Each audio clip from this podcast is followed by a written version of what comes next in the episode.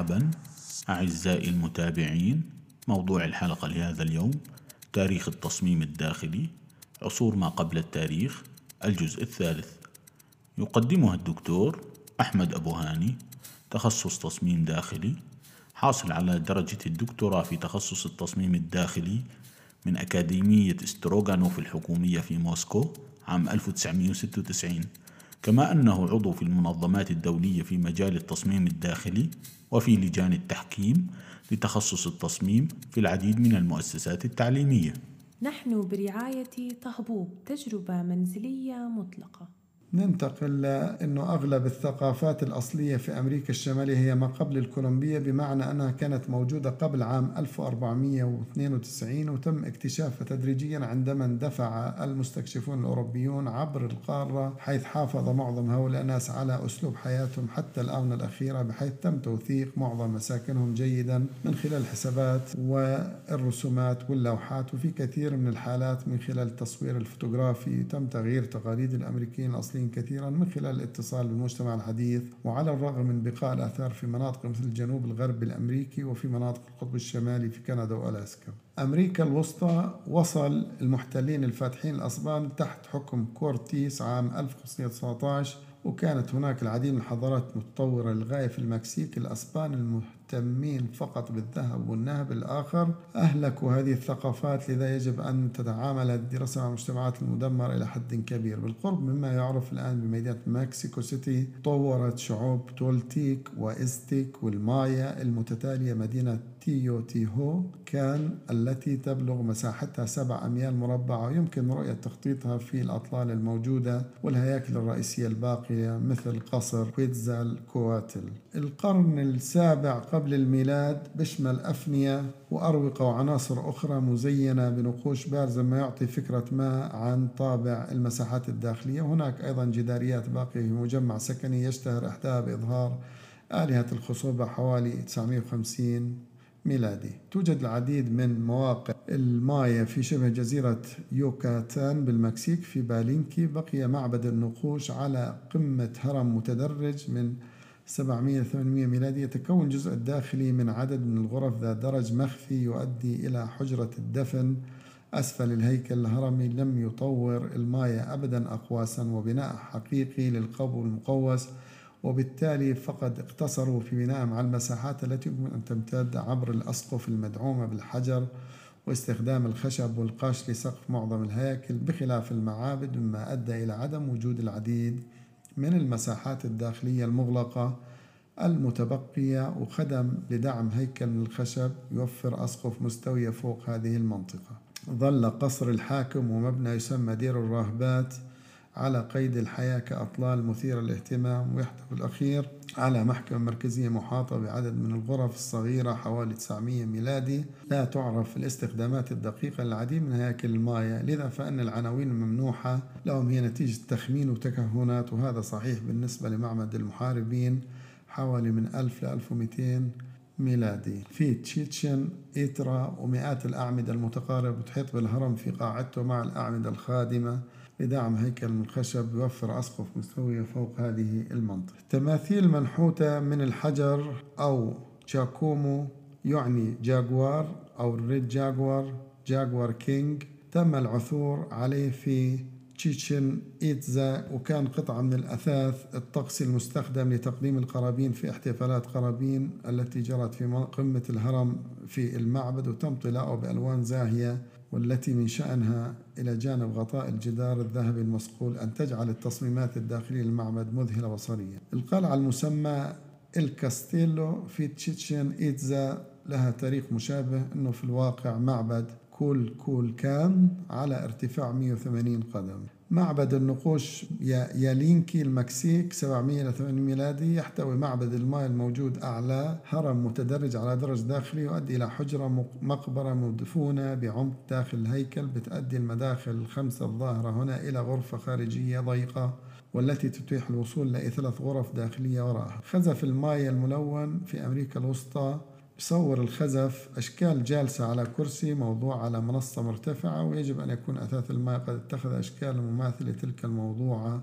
هنا وبشكل عام بيرتبط ما يسمى بدير الماء في هذا الموقع بقصر الحاكم حوالي 900 ميلادي ويظهر زخرفة بالفسيفاء الحجرية فوق وبين مداخل العديد من الغرف. معبد المحاربين تشيتشن إيتزا المكسيك 1000 ل 1200 تم نحت العديد من الأعمدة المربعة المتقاربة حول قاعدة الدرج المركزي بصور مختلفة لمحاربي تولتيك وبعضها لا يزال يحمل لونه الأصلي تحت مجموعة الأعمدة بأكملها بمجموعة آلاف الأعمدة. هرم متدرج مربع ارتفاعه 780 قدم يعلو هيكل معبد يتوافق تصميمية تصميمها الداخلي مع القطع الذهبي الهندسي ومع وضع الجدران بحيث تتصل المساحات الخارجية بالغرفة المركزية بنسبة 1 إلى 0 إلى 618 أمريكا الجنوبية مع وصول مستكشفين الأصبان تحت حكم بيذارو في عام 1530 أصبحت الحضارات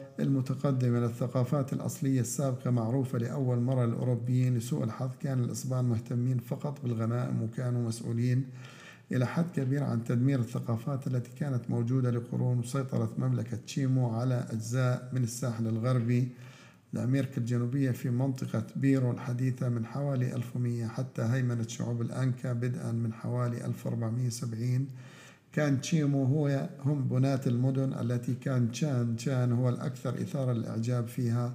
وهو معروف الآن فقط في حالة خراب ولكن يمكن دراسة قصرين متتاليين في التخطيط تم وضع الأفنية والحدائق والممرات الطويلة ومجموعات المنازل الصغيرة جميعها في هندسة مستقيمة صارمة تم بناء الأهرامات كآثار دفن ووجد المستكشفون الأسبان كنوز ضخمة من الأشياء الذهبية والجواهر بداخلها. حضارة الأنكا أعقبت تشيمو كانت الثقافة السائدة في وقت قدوم الأسبان ما دفع الأنكا الاحتلال كل من المناطق الساحلية والبلد الجبلي في جبال الإنديز مع عاصمتها كوزكو بحلول منتصف القرن الخامس عشر وأصبحت حضارة الإنكا القوة الأكثر أهمية في القارات الأمريكية باستخدام أحجار غير منتظمة الشكل ومركبة معا بدون ملاط. تم بناء جدران المنازل والمعابد والقصور بما في ذلك أجزاء من مدينة كوزو كوكوزو القديمة وقلعة ساكاس يهوامان الكبرى. لم يطور الأنكا أبدا طريقة تسقيف أفضل من استخدام الخشب والقش حتى لا تنجو التصميمات الداخلية الكاملة. قيل أن المساحات المهمة في المعابد والقصور كانت مبطنة بالذهب ذات الأسطح المصقولة والعاكسة المتعلقة بعبادة الشمس. مثال واحد أربعة وعشرين تشاكمول معبد المحاربين تشيتشن إيتزا المكسيك. هذا التمثال منحوت جالس في معبد المحاربين يحمل طبقا دائريا أو وعاء. يعتقد أنه تم استخدامه لتقديم القرابين لإله كجزء من احتفالات المايا. مثال واحد خمسة وعشرين واحد ستة وعشرين. الكاستيلو تشيتشن إيتزا المكسيك 1000 ل 1200 اعتدالات خلال الربيع والخريف وبتلقي غروب الشمس بظلالها المتموجة على السلم الشمالي ويقال أنها تشير إلى ثعبان عظيم ينزل من هذا المعبد إلى الأرض أدناه في أسفل الكاستيلو جنوب غرب معبد المحاربين مشهد 127 أطلال في تشان تشان بيرو من 1300 إلى 1470 ميلادي مصنوعة من أشكال منحوتة بين الأنقاض في تشان تشان تشمل الجدران على منحوتة مثل الطيور المرئية وهنا تظهر عناصر ماثلة في تصميم المنسوجات الباقية. كان ما ننزل أو منازل الإنكا النموذجي في ماتشو بيتشو أماكن أخرى عبارة عن غرفة واحدة مربعة بجدران من اللبن وسقف من القش في الجدران المبنية من الطوب. أو اللبن وكانت هناك منافذ مجوفة لحفظ الأواني والأشياء الأخرى التي كانت نفعية وزخرفية. أدى البناء الحجري لمنازل ماتشو بيتشو إلى الحفاظ عليها جزئيا على الرغم من عدم وجود أسطح باستثناء ما مثال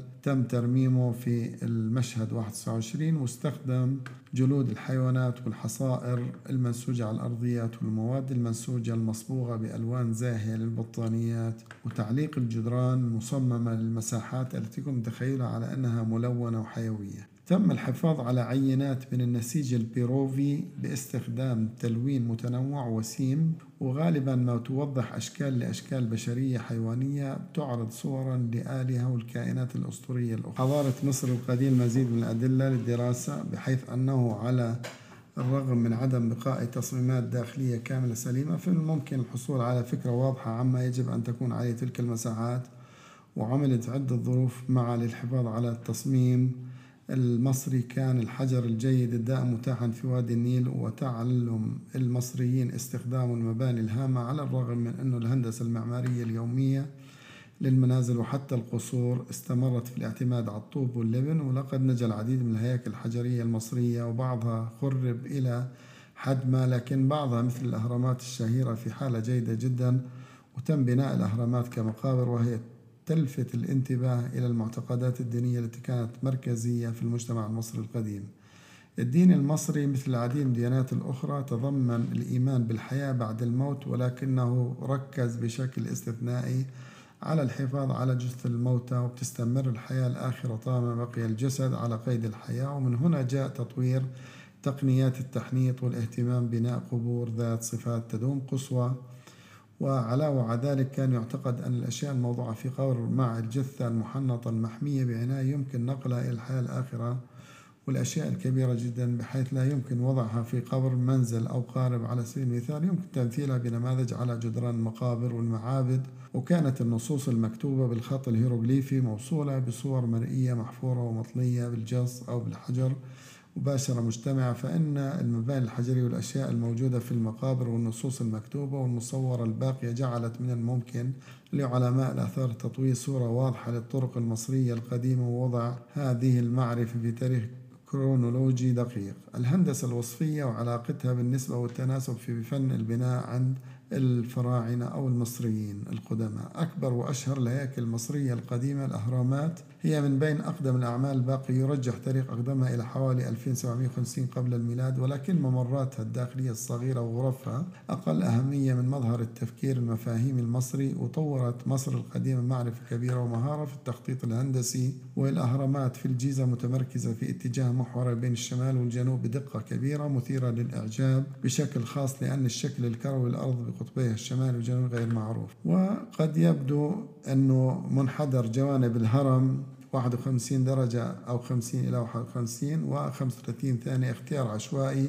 حتى يلاحظ أن هذه هي الزاوية الأساسية لمثلث له قاعدة ووتر يمثلان على التوالي الضلع القصير والطويل مستطيل ذهبي وهو شكل تكون آه، شكل بتكون فيه نسبة الضلع القصير إلى الضلع الطويل هي نفس نسبة الضلع الطويل إلى مجموع الاثنين أي استدعاء الضلع القصير A والجانب الطويل B إلى آخره. الناحية العددية القيمة الوحيدة التي جلسنا بها هي هذه العلاقة هي نسبة واحد لصفر 618 والتي تساوي نسبة واحد ل 618 لواحد وتم اكتشاف هذه العلاقة التي يطلق عليها غالبا القطع الذهبي وعادة اكتشافها في أوقات مختلفة من التاريخ كنسبة فريدة يعتقد أنها تتمتع بأهمية جمالية وصوفية ويبدو أنه على أنه علم طبقه المصريين واستعانوا به واستخدموه ومن المؤكد أنه هذا كذلك. بدون تقنيات الرياضيات يمكن إنشاء نسبة ذهبية بحواف مستقيم مر من خلال وضع مثلث قائم الزاوية بارتفاع يساوي نصف القاعدة.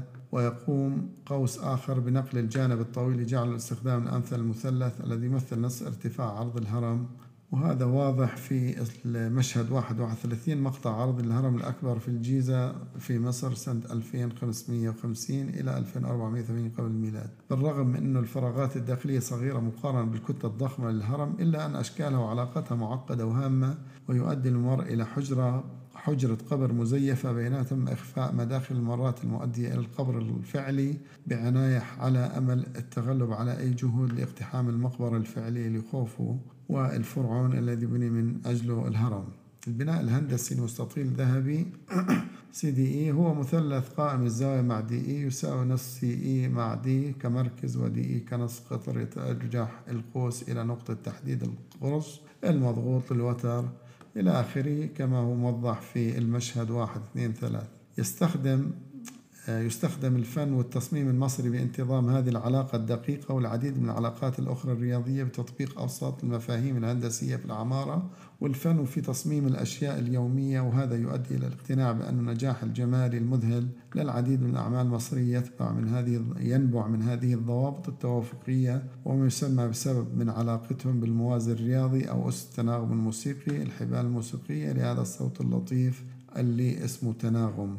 مصنوعة من النغمات مع ترددات اهتزاز في النسب البسيطة مثل 2 ل 3 3 4 4 إلى 3 إلى 5 أما الغير عادي تنتج نسب نشاز مثل 19 على 17 وأصوات قاسية أو متناقضة. النسب المستخدمة في اللغة المصرية التصميم المتناسق بنفس المعنى مثل الحبال الموسيقية المتناغمة والمعابد والمنازل المصرية. تم توسيع مخطط المعابد ونسخ ونسخ متقنة من البيت المصري مع غرفة أعمق منزل الآلهة محاطة بطبقات من الجدران ولم يتم الوصول إليها إلا من خلال تعاقب من الجدران الخارجي والمداخل والساحات. أما الطين مادة الطوب لبناء المنازل ربما تم الاحتفاظ بها في وقت مبكر واختفاء نوعية من المعابد التي أصبحت غير موجودة في الوقت الحالي على سبيل المثال. تمت ترجمته إلى بناء باستخدام قطع الحجر المصقول بعناية ويمكن مشاهدة التصميم النموذجي لعمود حجري مع اقتراح تجليد السطح للقاعدة وتحت قاعدة العمود وكأنه مشتق من الطين أو أن الأعمدة مقوى جنبا إلى جنب مع القصب المجمع والمستخدم للمنازل والقصور أما المنحدر الداخلي يسمى الخليط ويستخدم الجدران لتحسين الاستقرار في البناء الطيني.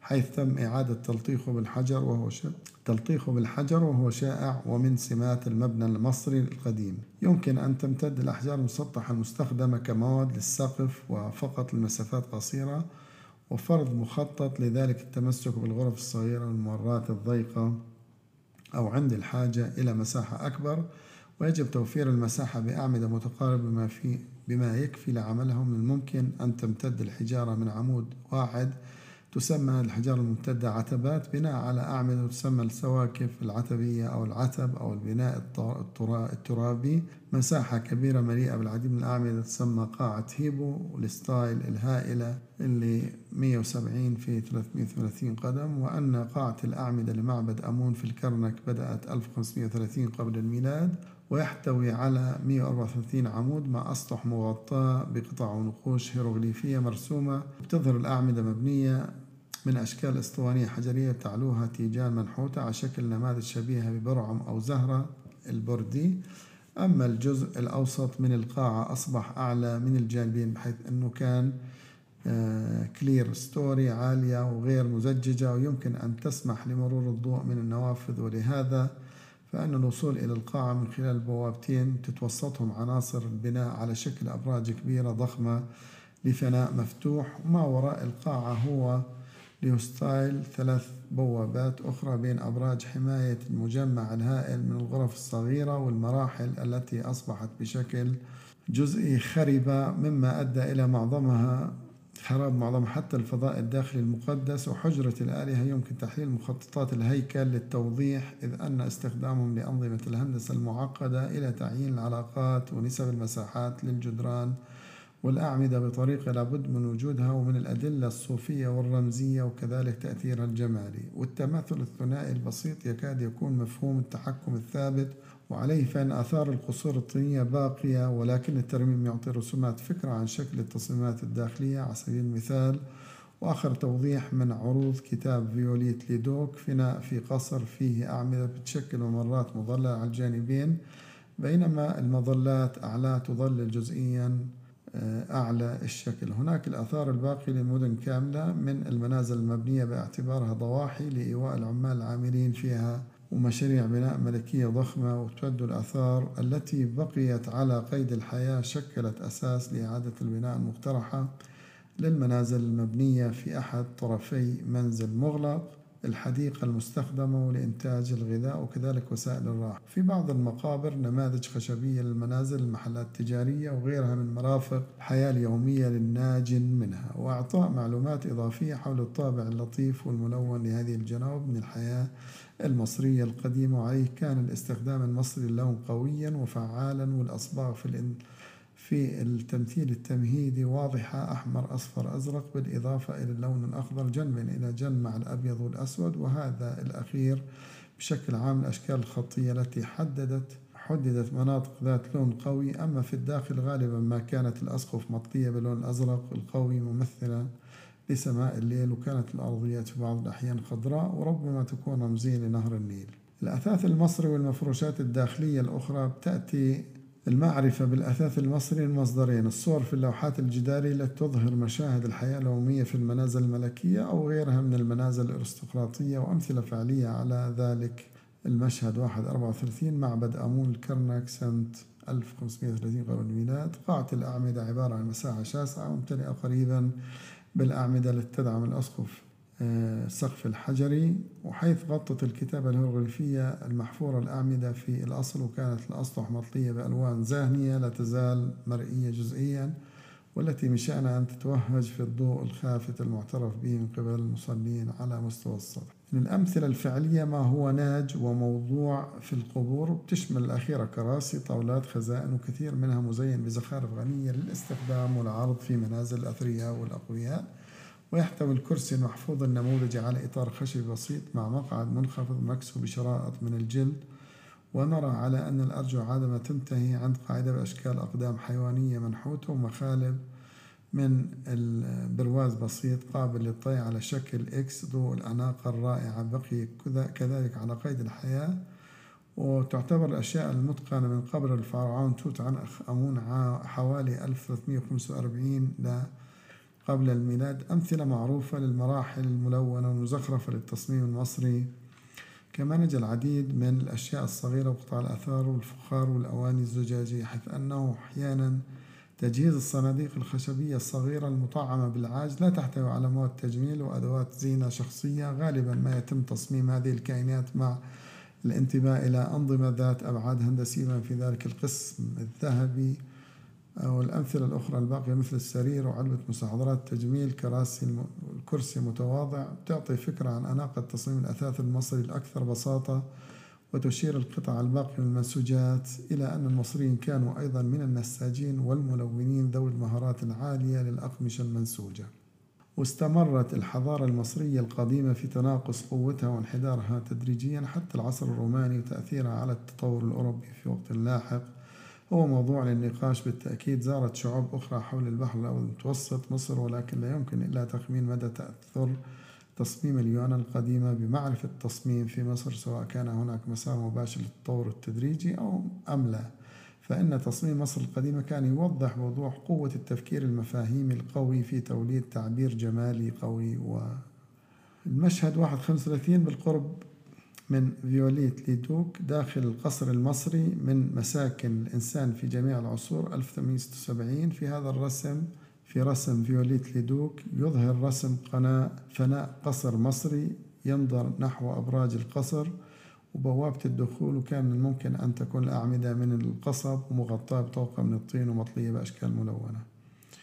مشهد واحد ستة وثلاثين عرش احتفالي من قبر توت عنخ آمون ألف وأربعين إلى ما قبل الميلاد. لا يمكن رؤية الهيكل الأساسي لخشب الأبانوس إلا في أرجل الكرسي المرصعة بتطعيمات من الذهب والعاج بأنواع من الصور الرمزية المطلية ومن الواضح أن وظيفة الجلوس تخضع لعرض الثروة والفخامة والقوة المنقولة من ثراء المواد والحرفية العالية التي تم تجميعها بها. مشهد واحد سبعة وثلاثين سرير وصندوق مصري 1314 ل 1158 قبل الميلاد. تم انتشال هذه النماذج من الأثاث المصري من مقبرة السرير وله أقدام السرير له أقدام منحوتة على شكل حيوان بينما صندوق الأبانوس والعاج مصنوع بنسب تتعلق بالقطع الذهبي لواحد ل 618 إلى واحد والذي يستخدم كثيرا في الهندسة المعمارية وفي التصميم بشكل عام. كرسي مصري في المشهد واحد ثمانية وثلاثين ألف وأربعمية إلى ألف ومئتين وخمسة وتسعين قبل الميلاد. في هذا الكرسي المصري ذو البناء الخشبي بشكل المفاصل المصنوعة بشكل جميل والمصنوعة من الأدوات الحجرية ظهرا عريضا وإطار معقد وهو من الضرب بالعصا المنسوجة يشير إلى ارتفاع المقعد المنخفض إلى أن جلوس القرفصاء كان هو القاعدة. وشكرا لحسن استماعكم. قدم هذه المادة الدكتور أحمد بوهاني. تابعونا كل سبت الساعة الرابعة بتوقيت القدس على كافة المنصات السمعية. كان معكم محمد الرنتيسي من بودكاست الكرياتيف سنتر.